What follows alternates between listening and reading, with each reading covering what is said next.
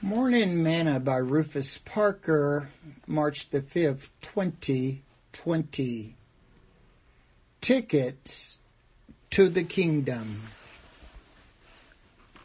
And when they had preached the gospel to that city and had taught many, they returned again to Lystra and to Iconium and Antioch, confirming the souls of the disciples and exhorting them to continue in the faith and that we must through much tribulation enter into the kingdom of God.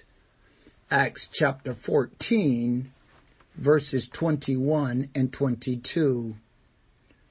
Today's morsel.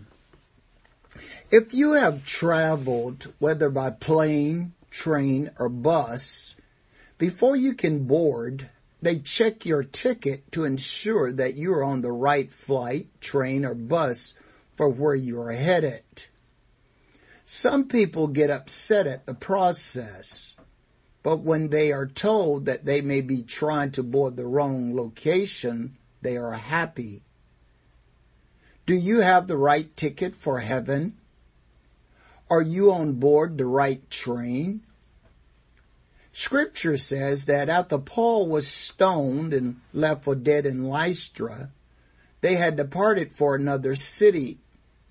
But months later, they would again return to Lystra and Iconium and Antioch, confirming the souls of the disciples and exhorting them to continue in the faith and that we must through much tribulation enter the kingdom of God. Paul wanted them to know that to enter the kingdom of God, they needed to have a ticket of endurance to make it. As Jesus said, he that endured to the end shall be saved. Therefore, we must get on board and stay on board. Sing this song with me today. This train is bound for glory. This train this train is bound for glory. This train, this train is bound for glory. Don't care nothing but the righteous and the holy. This train is bound for glory. This train. Thought for today.